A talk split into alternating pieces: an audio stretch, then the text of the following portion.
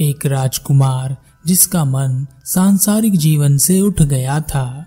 उसने अपने संसारिक जीवन में लोगों को रोते दुख उठाते हुए देखा था। उसे समझ आ गया था कि मैं अपने जीवन में कुछ भी कमा लूँ, कुछ भी इकट्ठा कर लूँ, तब भी मेरे पास कुछ नहीं रहना। उसने एक व्यवस्था की जिसमें उसने अपनी धन दौलत से अपनी सारी प्रजा को काम दिया। उनको ज़मीन दी, उनको रहने के लिए घर बना कर दिया, उनके काम की व्यवस्था कर और यह निश्चित कर कि अब उसकी प्रजा सुख से रहेगी। उसने महल छोड़ दिया। बहुत दिन इधर उधर भटकने के बाद, साधना की। साधना के बाद उस राजकुमार ने अपनी वासना पर पूरा काबू कर लिया। अब राजकुमार के मन में किसी तरह की कोई वासना नहीं बची थी। एक रात जंगल से जाते समय राजकुमार ने एक हीरे की कहानी सुनी। एक ऐसा हीरा जो ज़िंदा था, जिसको भी वह हीरा मिल जाता, उसके भाग्य खुल जाते। फिर उसके बाद उसके पास कोई कमी नहीं रहती, पर इसके लिए वह लोगों की परीक्षाएँ लेता और किसी एक ऐसे व्यक्ति के पास ही रहता जो उसके काबिल हो। पर बदकिस्मती से आज तक हज़ारों वर्षों में उसे ऐसा कोई नहीं मिल सका था। और उस हीरे के बारे में यह भी प्रचलित था कि जिस किसी ने भी उस हीरे को देखा है, वह ज़िंदा वापस नहीं आया। राजकुमार ने यह कहानी सुनी और वह मुस्कुराकर उस जंगल की ओर बढ़ गया। आधी रात के समय राजकुमार जंगल से गुजर रहा था। अचानक उसकी नज़र एक रोशनी पर पड़ी। वह रोशनी एक पेड़ के नीचे से आ रही थी। राजकुमार उस पेड़ की ओर गया। राजकुमार ने देखा कि वहाँ पर एक हीरा पड़ा है। चमक रहा है।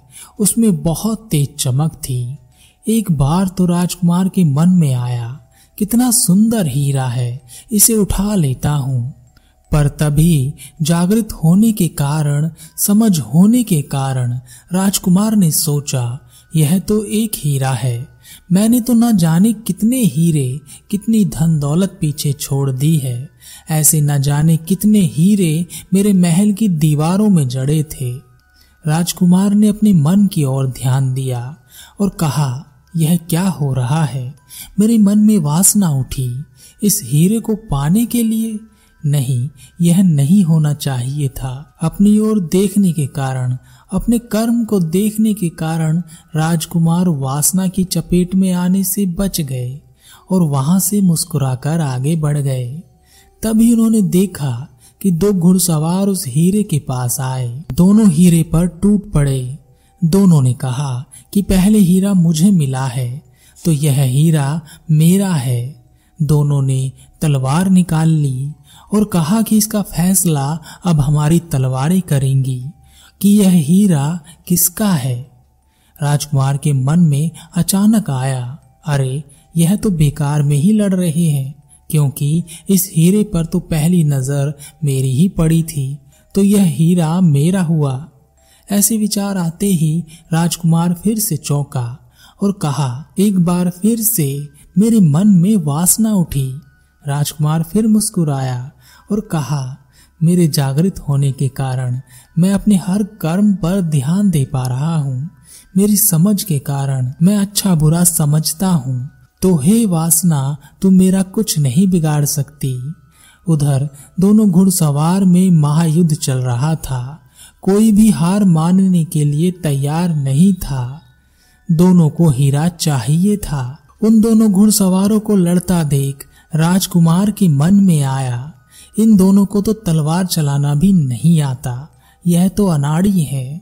अगर मैं इस युद्ध में उतर जाता तो थोड़ी देर में ही इस युद्ध का फैसला कर देता। तभी अचानक राजकुमार फिर से चौंका और कहा, वासनाएँ मुझे घेरने में लगी हैं, पर मैं स्वयं को जानता हूँ, इसलिए वह मुझ पर हावी नहीं हो सकेंगी। अपने जागरण के कारण, अपनी जागृति के कारण राजकुमार तीन बार वासनाओं में फंसने से बच गए। पर दूसरी ओर वह भयंकर युद्ध चल रहा था। राजकुमार जानते थे कि वासना में जो कुछ भी होगा, वह अनर्थ ही होगा। तब राजकुमार ने उन दोनों को रोकने का फैसला किया। राजकुमार उन दोनों के पास गए और उन्हें समझाने का बहुत प्रयास किया। उन दोनों ने राजकुमार से कहा, इस हीरे को सबसे पहले हमने देखा है। तुम्हारा इसमें कोई लेना देना नहीं है। तुम क्या सोचते हो कि हम चले जाएँगे और तुम यह हीरा उठाकर चलते बनोगे? तुम्हें यहाँ से चले जाना चाहिए, नहीं तो सबसे पहले हम दोनों तुम्हें ही मारेंगे। इसके बाद भी राजकुमार ने उन दोनों को बहुत समझाने की कोशिश की, पर वह नहीं माने। तब राजकुमार वहाँ से पीछे हट गए। दोनों में एक बार फिर से युद्ध हुआ और इस बार एक घुड़सवार ने दूसरे घुड़सवार को मार डाला। उसका सर धड़ से अलग कर दिया। ऐसा करते ही वह बहुत खुश हुआ और अपनी वीरता के गुणगान गाने लगा। अब वह उस हीरे की ओर बढ़ा। उसने उस हीरे को अपने हाथों में उठा लिया। हीरे को हाथ में उठाते ही वह पत्थर बन गया। यह देखते ही उस घुड़सवार के होश उड़ गए। उसे कुछ होश आया तो उसने देखा, उसने अपने हाथों से अपने परम मित्र की हत्या कर दी है।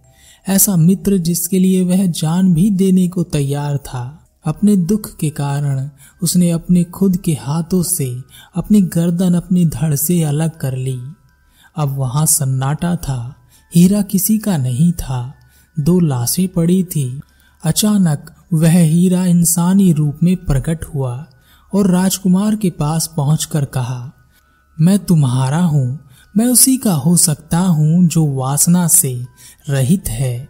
और आज तक तुम ही एकमात्र ऐसे प्राणी मुझे मिले हो जिसमें वासना नहीं है, जो अपनी वासनाओं को जानता है और समझता है, जो उसमें नहीं बहता। तुम मुझे धारण कर सकते हो। तुम बहुत भाग्यशाली हो कि मैं तुम्हें मिल रहा हूँ। राजकुमार मुस्कुराया और राजकुमार ने कहा, किसे पागल बना रहे हो? तुम्हें तो वही धारण कर सकता है, जिसमें वासना हो। और जिसमें वासना होगी, उसे तुम कभी मिलोगे नहीं। अपनी वासना का यह खेल खेलना बंद करो। यह सुनते ही वह हीरा वहाँ से गायब हो गया। और राजकुमार अपनी यात्रा पर आगे निकल गया। किसी ने पूछा था कि वासना कितनी खतरनाक होती है तो वासना इतनी ही खतरनाक होती है कि यह तुम्हें सब कुछ दिखाती है जो तुम चाहते हो और तुम्हारा सब कुछ लूट लेती है और तुम खुशी खुशी ज़िंदगी भर लुटते जाते हो, ऐसे ही अपनी हत्या करते जाते हो। और अंतिम समय में जब पत्थर हाथ आते हैं तो ऐसे ही रोते बेलखते रह जाते हो।